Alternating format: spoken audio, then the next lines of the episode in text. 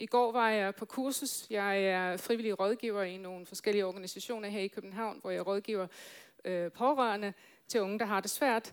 I går var jeg på kursus om selvskade. Det var måske ikke det mest opløftende emne, men det var øh, trods alt meget interessant at høre om, hvorfor er det, nu var det især unge, men hvorfor er det, at unge skader sig selv? Det kan være alt fra alkoholmisbrug til at øh, skære i sig selv. Altså selvskade kan være mange ting. Øhm, og hvordan det er en form for coping eller mestringsstrategi for noget, som er svært at håndtere. Blandt andet, og især den følelse af at være presset, og den følelse af at være utilstrækkelig. Fordi vi ved, at unge, og det har vi alle sammen været igennem, vi, er, vi går igennem en naturlig identitetsudvikling i vores liv. Vi skal ligesom finde ud af, hvem er jeg, og hvad vil jeg, og, og så videre. Men vi ser, og undersøgelser viser også, at unge oplever et pres i, at deres identitet er ikke noget, de bare eller skal finde eller opdage, men det er noget, de selv skal skabe. Noget, de selv kan, skal tage ansvar for, at det lykkes. Fremtiden er din, siger vi til de unge. Når muligheden er åben, skab den. Skab din fremtid. Og det bliver ligesom et projekt, et, et søgen efter, at jeg skal skabe det rigtige liv. Og deres identitet bliver ligesom en opgave, de skal, som, som skal løses. De gør sig selv til subjekt i deres egen identitetsudvikling. Jeg skal skabe det rigtige jeg. Jeg skal lykkes i at være mig. Der er mange måder at være i verden på. Og, øh, og de unge oplever især i dag, at de helst skal gøre det rigtigt. Det er ligesom, hvis man... Øh, min søn, han elsker Rubik's Cube. Han har sådan nogen med, jeg ved ikke, rigtig, rigtig mange firkanter, og han kan gøre den rigtig hurtigt. Men I ved godt, når man drejer på en Rubik's Cube, så går det snart galt. Ikke? Og de unge, de har det sådan lidt, de beskriver det lidt som om, at når jeg træffer valg i mit liv, hvis jeg drejer forkert, hvis jeg gør noget forkert, så påvirker det resten af mine muligheder. Hvor før i tiden, måske også der er lidt ældre, oplevede det lidt som en fodboldbane, vi kunne bolde os på, at, altså at finde vores vej i livet. og Vi, så kan vi skyde bolden den der vej, og vi skulle løbe den der vej, og vi kunne falde ned og rejse os på jorden. Det, det, altså, der var, vi fandt vores vej på en eller anden måde. Men i dag, unge, de beskriver det lidt som om, de har ikke en fodboldbane. De beskriver det som om, de går på line. Og hvis de vælger forkert, så fejler de. Så falder de ved siden af. Så ansvaret for at skabe det gode liv, at lykkes i projektidentitet, men ansvar også for at fejle i det, ligger hos de unge. Og det fører jo selvfølgelig med sig et pres til at præstere, at performe, helst ikke fejle, helst ikke træde ved siden af. Der er mange ting, man skal. Man skal helst have en uddannelse, og den skal være lang, og den skal være den rigtige. Og helst noget, du virkelig har lyst til. Og hvad betyder det så? Så skal man have det rigtige karaktersnit for at komme ind i en rigtig uddannelse, og helst være glad og lykkelig samtidig. Og hvis ikke, så er der noget i vejen med dig. Og vi kender det godt selv, os, os som er lidt ældre. Christian Hjortkær, han har skrevet en bog, der hedder Utilstrækkelig. Og han beskriver livet og identitet som et projekt, hvor man, altså, som man skal skabe efter nogle idealer. Du skal helst leve længe og leve sundt og godt. Du skal tænke positivt og fremadrettet. Du skal holde dig i form, du skal holde dig opdateret, men du skal ikke tænke for meget. Du skal være social, men husk at finde tid at være alene. Du skal være original, men du skal ikke være sær. Du skal skille dig ud fra mængden, men du skal ikke skille dig ud af mængden. Du skal holde blodtrykket ned og humøret oppe og være den bedste udgave af dig selv. Ja. Vi kan godt grine lidt af det, men I kender godt det her med, at livet bliver en lidt en, en slags projekt med idealer, som vi gerne vil nå, men vi føler, vi er bagud i forhold til. Og det skaber en form for utilstrækkelighedsfølelse, fordi et ideal i ords forstand kan ikke opnås. Den kan ikke opfyldes. Hvis, for eksempel, hvis man gerne vil være sund, hvornår er man sund nok? Øhm, så under, disse undersøgelser, som vi snakkede om, de viser, at de unge vil rigtig, de vil, de vil gerne gøre det rigtige. Men de oplever en pres til både at finde sig selv og skabe sig selv.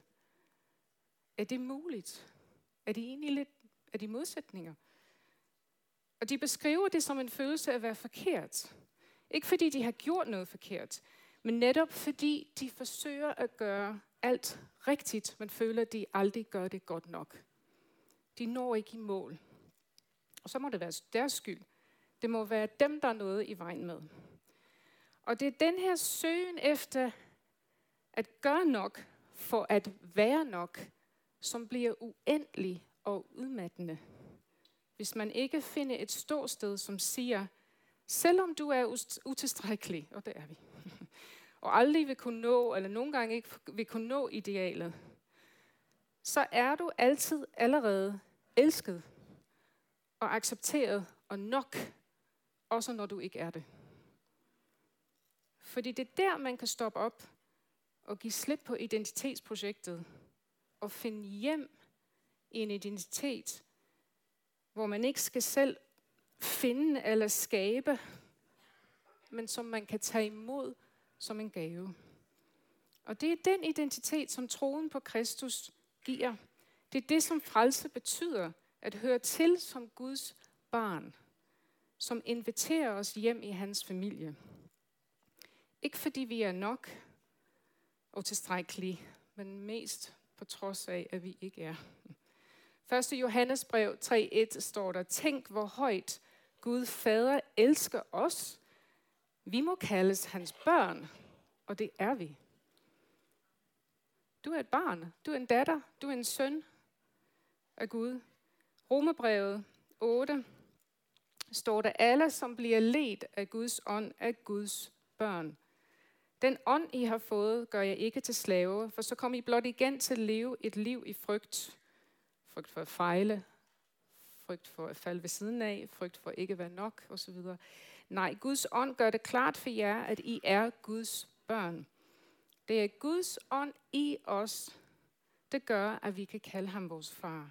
Det er Guds ånd, der bekræfter over for vores egen ånd, at vi virkelig er Guds børn. Jeg kunne egentlig godt sætte mig ned nu. Altså, mit, budskab, øh, mit budskab i dag, det er, at det er igennem Helligånden, at vi ved, hvem vi er. Det er Guds ånd, der leder os til at leve i den identitet, som Gud giver os som hans børn. Og der kan vi finde hjem. Et tilhørsforhold, som er et fundament og et anker, som fortæller os, hvem vi er.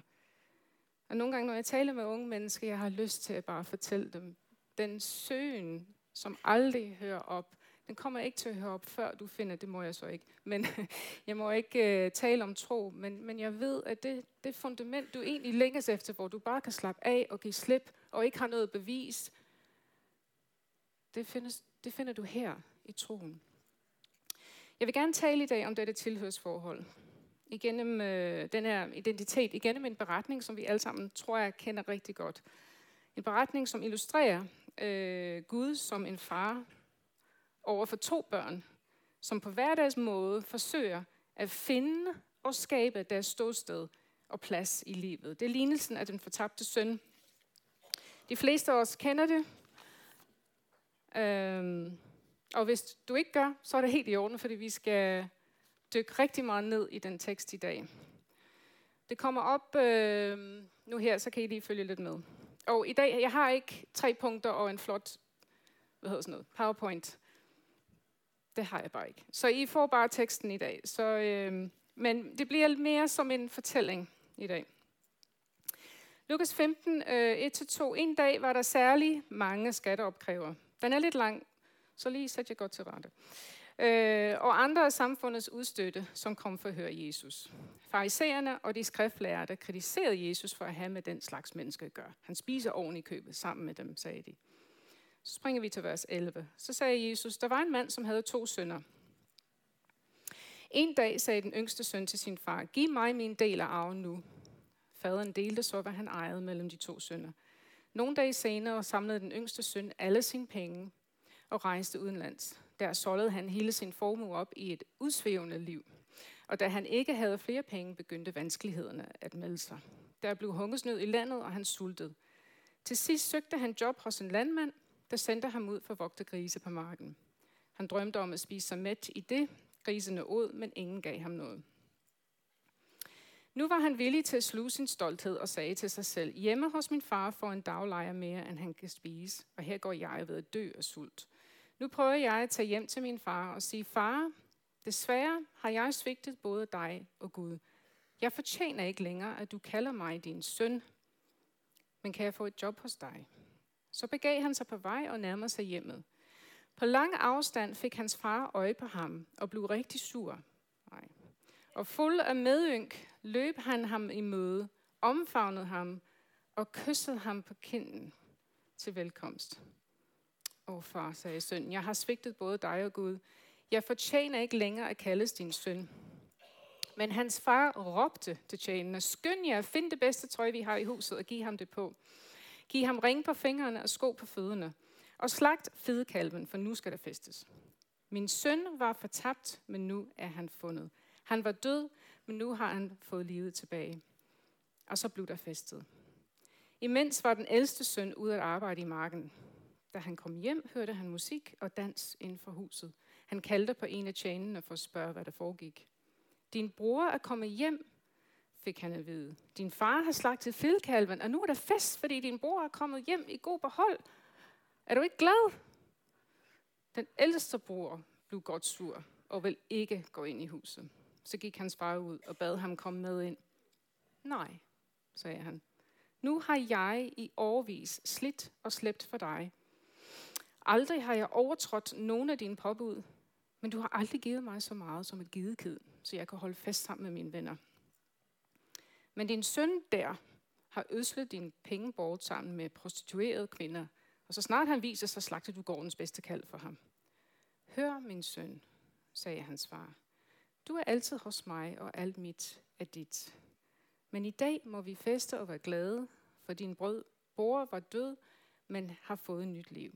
Han var fortabt, men er blevet fundet. Ja, er I stadig med? Så bliver man lidt tørstig af sådan en historie der i to sekunder. Jeg skal nok forklare, hvorfor det er. Det er ikke fordi, der er en, der skal op og snakke.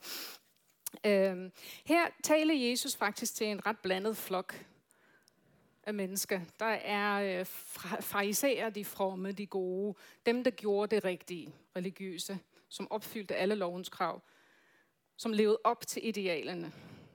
Og så, har, så var der også samfundets udstøtte, syndere og skatteopkrævere, og, og al, altså alle de forkerte.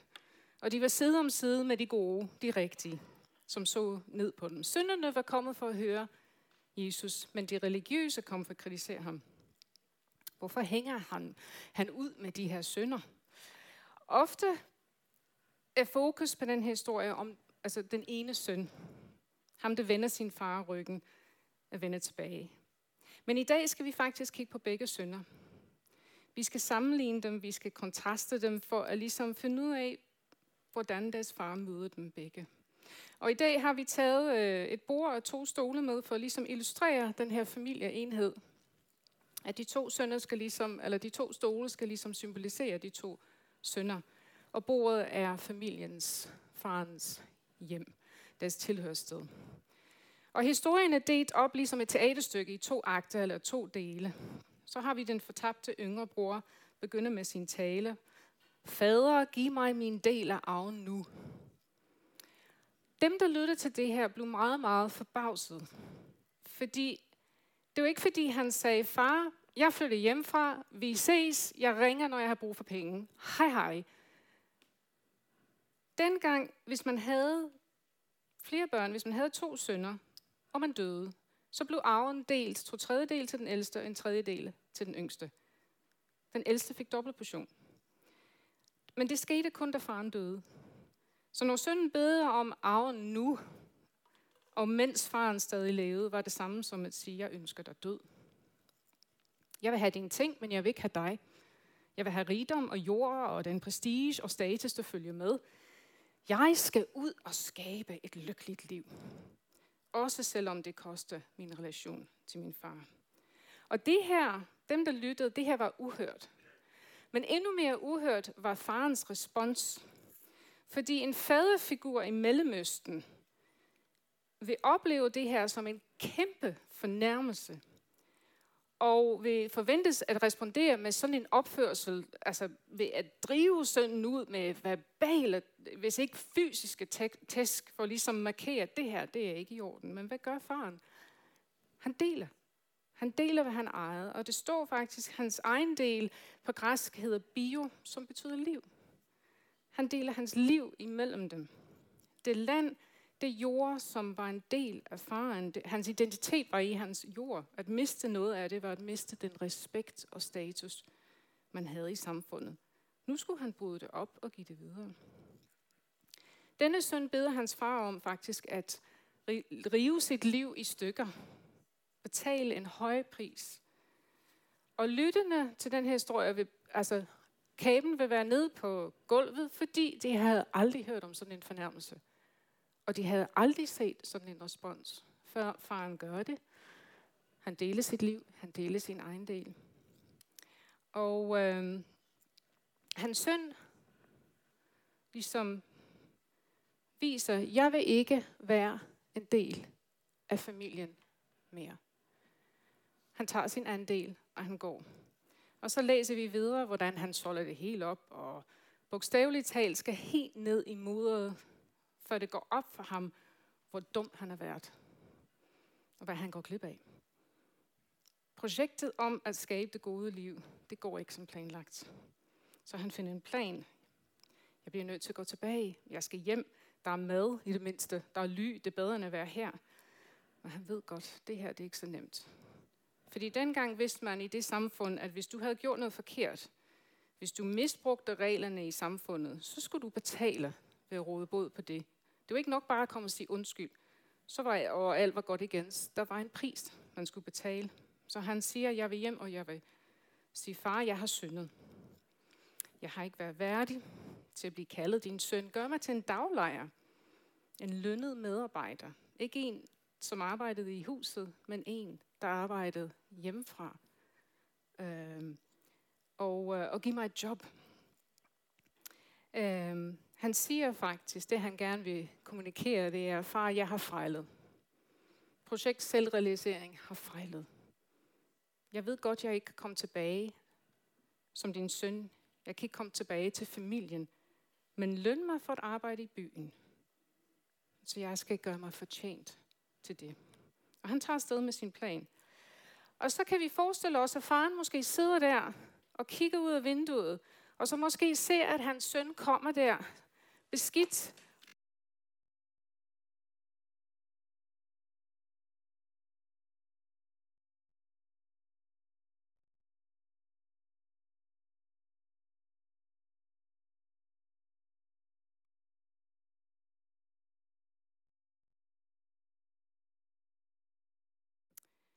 Han kigger på øh, ud han ser hans søn komme, og man kan forestille sig, at han tænkte, og nu, nu kommer han, ham der. Prøv at se ham. Prøv at se, hvordan han ser ud. Lad os nu se, hvad han... Tror, tror han, at han, øh, han kan komme tilbage i huset? På lang afstand fik hans far øje på ham og løb ud til ham. Fuld af ynk og følelse. Og det her, hvis kaben ikke allerede slæbte sig på jorden, så var de virkelig øh, sådan forbavset her, fordi mellemøstlige patriarker, de løb ikke. Altså børn løb. Kvinder løb. Men hvis man løb, så var man nødt til at samle sine kjoler op og vise ankler og sådan noget. Og det, det gjorde man ikke. Altså, øh, men han løber ud til, øh, og han opfavner, han opfører sig faktisk som mor. og kysser ham, falder om halsen om ham. Meget øm og følelsesladet reaktion. Han vil bare have synden tilbage. Og sønnen begynder at rulle hans betalingsplan ud. Jeg har svigtet, jeg fortjener ikke. Men faren råber, han råber, hent det bedste tøj. Det var hans tøj, hans festdragt. Han siger ikke, prøv at høre, kan du ikke lige gå ind og tage et bad først? Du skal lige ind og clean lidt op, ikke? og øh, blive fin igen og bevise, at du er det her værdig. Nej, han siger til tjenerne, dæk ham til Dæk hans nøgenhed til, dæk hans læse tøj til med mit tøj. Sæt en ring på hans hånd, og, og ringen, det var familienstejlen. Det var symbolen for familiens identitet. De skrev ikke under med en, hvad hedder sådan en kuglepen. De gjorde sådan her, det er mig, der skriver under. Giv ham ringen, symbolet på, at han hørte til i familien. Sønnen siger, jeg vil ikke få min plads tilbage i familien, jeg vil fortjene den. Og faderen siger, du kan ikke tjene din vej tilbage i familien. Du skal ikke betale. Du skal ikke forhandle. Du kan ikke hverken lykkes eller fejle. Jeg bringer dig tilbage til familien. Han udgyder sin søn en stilling som, du er barn i familien. Det, han giver ham barnekår. Han dækker hans søns utilstrækkelighed med noget øh, og accept. Og jeg tror, at vi alle sammen nogle gange kan gå rundt lidt som den yngre søn. Vi kan godt identificere os nogle gange med den yngre søn. Vi kan rode lidt rundt i livet og forsøge at skabe mening og identitet og lykkes i ting og have nogle planer og prøve at leve op til vores egne idealer eller andres idealer, eller prøve at komme fri af dem. Forsøge at finde et ståsted, eller skabe et ståsted for os selv. Kom, hvor vi måske kommer langt væk fra Gud i processen. Men vi kan komme hjem til ham. Og det vi ikke føler os fortjent til, kan vi tage imod som en gave. Øh, Romerne 3:23 står, alle har jo svigtet og lever ikke op til Guds ideal. Fedt nok. Hvad kommer der så? Men vi bliver erklæret skyldfri på grund af Guds nåde. Det er en gave til os. Gaven består i, at Jesus Kristus påtog sig den straf, vi skulle have haft. Det er en gave, en identitet, en position, som er sikker. Vi er gjort acceptabel. Vi kan sidde ved hans bord. Lige meget hvem vi er, hvad vi har gjort, hvad vi ikke har gjort, lige meget forfærdeligt, de fejltagelser, vi har begået, alt det, vi troede, som skulle gøre os lykkelige i vores liv. Hvis vi kommer til faderen, vil han gøre en stol klar til os og acceptere dig og mig som sin søn, sin datter af noget. Og det er det, Helligånden minder os om. Alle, som bliver ledt af Guds ånd, er Guds børn. Den ånd, I har fået, gør jeg ikke til slave, for så kom I blot igen til at leve et liv i frygt eller i svinestien. Nej, Guds ånd gør det klart for jer, I er Guds børn. Det er ved Helligånden, at vi ved, hvem vi er. Og når vi læser den her historie, kan vi meget nemt sådan komme til stands her i forhold til den yngre søn. Han har syndet, han er taget hjem, han, faren accepterer ham. Det er en meget rørende historie. Og vi kan forestille os, at dem, der lyttede, måske blev berørt af tørre tårer væk. De var snarere lamslået og sikkert også rigtig fornærmet. Fordi Jesus fortæller ikke den her historie for at give sådan et sentimentalt budskab om, at Gud accepterer og tilgiver lige meget hvad. Han udfordrer alt, hvad de troede om synd og frelse og at leve det rigtige liv. Præstationssamfundet dengang. og det gør han i anden akt, eller anden del, hvor den ældre bror kommer på scenen. Så den ældste søn, han kommer ind, og han hører om det her, og han siger, hvad sker der? Og i vers 27, øh, din bror er kommet hjem, nu er der fest. Så bliver han sur i vers 28. Han var, han vil ikke gå ind til festen. Han bliver meget, meget vred på alt, hvad, hvad alt det her koster. Hans far havde slagtet fedekalven og bror. Han bliver udenfor. Og nu var det hans tur til at fornærme familiens integritet. Jeg vil ikke gå ind. Jeg vil ikke være en del af den her familie. Jeg bliver udenfor. Jeg holder mig ud.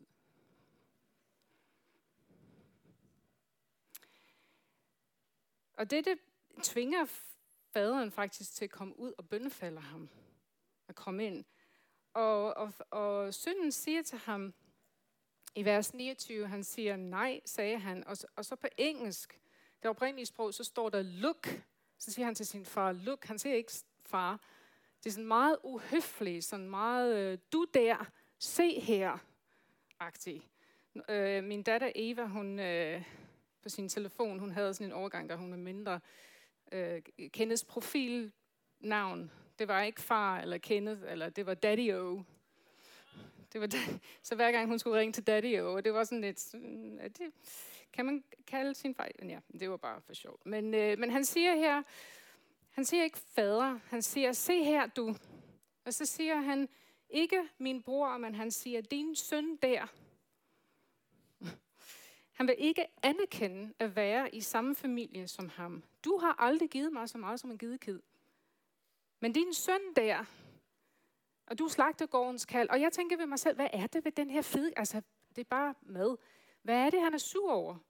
Men på denne tid i Mellemøsten spiste man ikke så meget kød. Altså, og det, hvis man gjorde det, så var det til en fest. Øhm, og den største delikatesse, det var en, en fedekald. Og hvis man spiste det, så var ligesom hele byen med. Det, var, altså, det er jo ikke en kedelig tirsdag aften øh, kyllingsteg, vel? Altså, det var ligesom en pattegris, hvor man inviterede alle naboerne, og det tog en uge at spise osv. Øhm, og storebroren siger, hvor våger du at bruge vores penge på det her? Jeg har været lydig over for dig. Jeg har tjent dig. Jeg har gjort alt det rigtige. Jeg burde have noget at skulle sagt her. Jeg har ret til det, du ejer. Fordi da faren delte sin ejendom imellem dem, alt det var tilbage, tilhørte den ældste. Og det er derfor, han siger til sin søn, du er altid hos mig, alt mit er dit.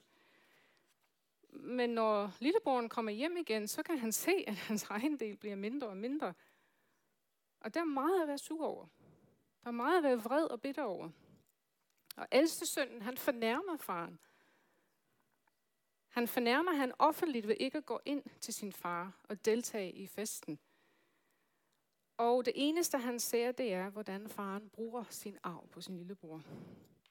Hvad er det, der betyder noget for ældstebroren? Farens ting, farens ejendel, farens status, penge og ejendom, men ikke farens hjerte. Er han i virkelighed samme sted som sin yngre bror? Og hvordan regerer faren? Han siger, mit barn, min søn, alle andre fædre vil have fornægtet dig, fordi du har fornærmet mig så meget, men jeg vil stadig have dig med til festen. Og så slutter det. Og så sidder vi her på kanten af vores stol og tænker, Nå, men hvad sker der? Altså, der er, det er jo ligesom en rigtig dårlig serie, ikke? hvor man tænker, ej, come on, der må være en sæson 2, der følger eller et eller andet. Vi ved faktisk ikke, hvad det er, der sker. Total cliffhanger. Øhm, vi ved ikke, hvordan den ældste responderer. Vi ved ikke, bliver de glade igen? Bliver de one big happy family, eller hvad? Jeg tror, det er fordi, at det Jesus vil sige til farisæerne, de rigtige, og til synderne, de forkerte. Han omdefinerer alt, hvad de tænker om, hvad det er at være rigtigt og forkert. I fortællingen om den yngre bror giver Jesus et traditionelt billede af synd. Han taler til farisæerne. En hver religiøs vil forstå, at ja, han var syndig, og han var på den gale vej, og han var egoistisk, og han var sammen med skøger og prostitueret, og ned i randet og selvoptaget, og indbegrebet syndigt menneske. Her har du et billede af en søn på vej væk, nu på vej tilbage på trods af hans søn. Nu er han gjort til en del af familien. Og så har du et billede af en anden søn, som havde ingen intention om at gøre noget forkert, men holder sig også væk på grund af hans stolthed, hans vrede, hans forsøg på at være rigtig, at hans forsøg på at gøre det rigtige. Den yngre prøver at skabe en identitet ved at forlade familien og realisere sig selv. Den ældste prøver at vedligeholde hans rigtige identitet ved at blive og være lydig. To sønner på hver deres side af bordet. Men en far, som ser på dem ens og møder dem der, hvor de er. Og det går op for de to grupper lyttere, hvem disse to brødre er, og hvem det er, de repræsenterer. Den yngre bror repræsenterer synderne, der løber væk og lever, som de vil. Farisæerne, de moralske lovlydige, er repræsenteret af den ældre bror. De bliver hjemme og gør, hvad de skal. Og jeg tror, at vi alle sammen kan genkende os selv lidt i vores egen søgen efter at være rigtigt. At skabe en identitet og have det godt med os selv og med Gud. Og det kan være igennem en form for forpligtelse, rigtighed eller selvrealisering. Og hver lejer siger, at dette er vejen til, at man får det godt. At leve godt. Den rigtige siger, at jeg gør ikke, hvad jeg vil. Jeg føler det, jeg skal. Jeg forpligter mig, jeg underlægger mig, jeg passer ind. Jeg lever til, op til reglerne og idealerne. Forsøger at være nok, forsøger at være tilstrækkelig. Måske lidt på samme måde som mange unge i dag. Og så har du så projekt selvrealisering. Jeg bestemmer, hvad der er rigtigt for mig. Ingen skal bestemme over mig. Jeg går min egen vej. Jeg finder min sande jeg. Men Jesus viser faktisk, at begge er fortabt. De er begge langt hjemmefra. Den slemme er fortabt i hans synd, den gode er fortabt i hans selvretfærdighed. De er begge to kommet langt væk fra deres far. Og ironien er, at til sidst er det synderen, der bliver frelst. Den moralsk ligegyldige, det er ham, der bliver frelst. Den gode, den der aldrig overtrådte reglerne, han bliver ligesom fortabt udenfor. Den yngre forlader, men kommer tilbage. Den ældre, som har opfyldt alle reglerne, er fortabt, og så ved vi ved, han holder sig ude. Men deres far møder dem begge der, hvor de er, og inviterer dem begge til samme bord. Og man kan næsten høre fraisererne og sønderne som gisp, når det går op for dem, at ham, der har levet et udsvævende forkert liv, bliver frelst, og ham, den retfærdige, retskaffende mand, bliver fortabt. Han vender alt på hovedet. Og det er fordi evangeliet handler ikke om at være den rigtige eller den forkerte, den succesfulde eller den utilstrækkelige. Om man er den yngre eller den ældre bror, har man behov for at komme hjem. Og hvordan er det Gud, han møder os? Hvordan kommer vi ind til festen? Hvordan kan vi tage imod den identitet som Guds barn? Jeg tror på, at vi har behov for en kærlighed, der tager det første skridt. Faren går ud til begge sønner. Han går ud til den første og kysser ham for at bringe ham ind. Han går ud til den anden og beder ham om at komme ind. Gud i hans kærlighed rækker ud til os, uanset hvem vi er, og hvad for en side vi er på, og hvad vi har gjort eller ikke gjort. Men vi har også behov for at forstå, hvad det var, det kostede at bringe os hjem. Inden den her lignelse, fraisererne, de spørger Jesus, hvorfor er du sammen med disse syndere? Han fortæller tre lignelser i alt. Vi sprang de første to over. Det var det ene om det mistede får, hvor der er en, der går ud og finder den mistede får og bringer den hjem. Det andet er om den tabte mønt, hvor man leder igennem hele huset for at finde den. Den handler om, at den, der er fortabt, bliver fundet, bragt hjem. Og så fortæller han om den fortabte synd, men der er ingen, der går ud og leder efter synden. Hvorfor det? Altså, hvem skulle have gjort det? Og alle i den kultur ville have vidst, at det faktisk var den ældste, ældre brors ansvar. Øh, at gå ud og lede efter ham. Min far, han er fra Iran, og han er øh, ældste i en familie af syv. Og det er ham, der har lidt ansvar. Så, så, så det er ham, de ringer til, hvis alt går galt, eller hvis de skal have penge, eller hvis han skal ordne et eller andet, eller hvis han skal kontakte et Det er ham, der har ligesom det overordnede ansvar. Øh, og, og, og sådan er det bare. Altså, han, han øh, ældrebroren, han fik størstedelen af afretten for at ligesom holde sammen på familien, og holde styr på ejendommen. Og i denne historie var det faktisk den ældste brors ansvar at sige, far, min yngre bror er bort, jeg vil gå ud og lede efter ham og finde ham, og jeg vil hente ham hjem.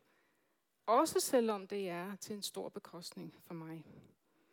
Og da faren delte sin ejendom imellem den, og den yngre bror, han får sin andel, og han løber væk.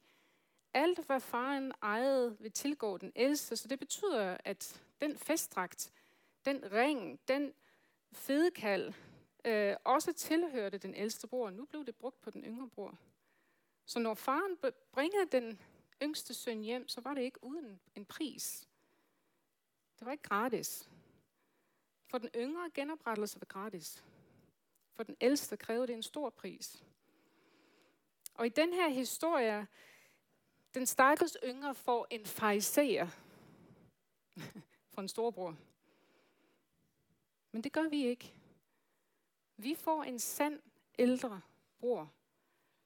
Vi menneskeheden har brug for en sand ældre bror. Gud har ikke givet os barnekår og accepteret os i sin familie, uden har ikke iklædt os sin dragt, uden at det har haft en pris.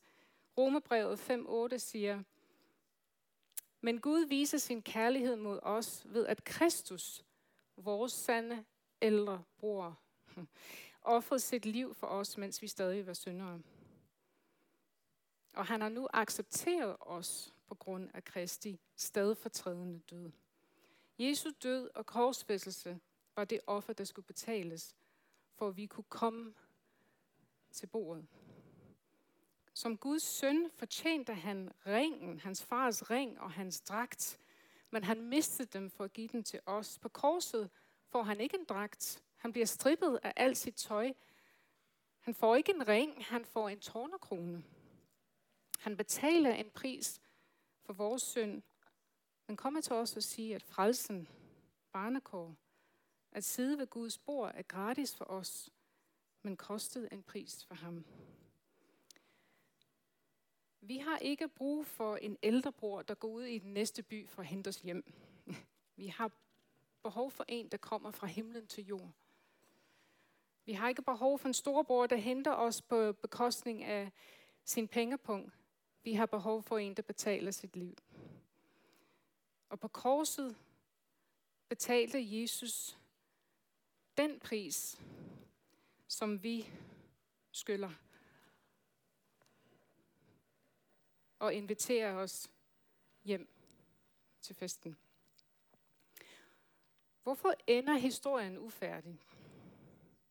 Jeg tror, det er os, der er i ligningen her. Om vi, den, om vi er den ældre bror eller den yngre bror. Budskabet er det samme. Kom hjem. Der er en far, der venter, og han inviterer dig hjem. Jeg tror, vi alle sammen, hvis vi kigger på os selv og vores liv, vi kan alle sammen identificere, identificere os med disse to brødre. Nogle gange begge to på en gang.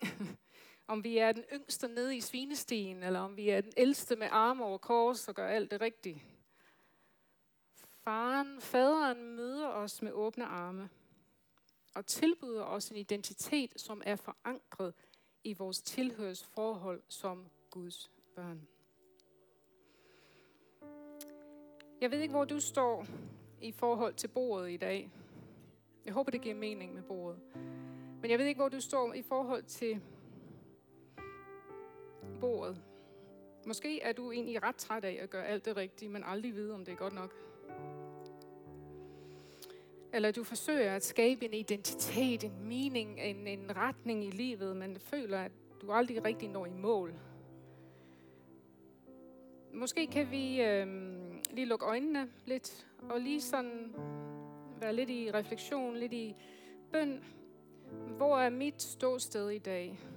Hvor er det, jeg forsøger at løbe væk, gøre mit eget i min egen styrke, skabe noget, som jeg egentlig ikke rigtig ved, om, om, om, om det er det rigtige. Måske har vi brug for, at Helligånden kommer i dag og minder os om den ståsted, vi har i Kristus. Og så vil jeg lige gentage det vers, vi startede med. Det er Guds ånd, som gør det klart for jer, at I er Guds børn. Gør ånden det klart for dig i dag, at du er Guds barn. Er du på tærsklen, ved, ved dørtærsklen og tænker, jeg, jeg tør næsten ikke at træde ind i familien. Hvad betyder det? Men måske er det i dag, at Gud han inviterer dig, at uanset om du er den ældste, den yngste, hvem du nu er, hvad du har gjort, hvad du ikke har gjort, så er du velkommen. Så vil han give dig hans identitet, som gør, at du kan hvile. At du ikke behøver at stå op hver dag og bevise dit værd, fordi den er allerede givet som en gave. Et værdi, som du ikke kan få af 12 eller præstation, eller at lykkes, eller at fejle, men en værdi, som kommer kun fra Gud. En ring, som han sætter på din finger og siger, du er mit barn. Jeg har erklæret dig accepteret af Guds nåde. Jeg dækker din utilstrækkelighed med min nåde og accept. Det er Guds ånd, der gør, at vi kan kalde ham vores far. Det er Guds ånd, der bekræfter over for vores egen ånd, at vi er virkelig Guds børn. Amen.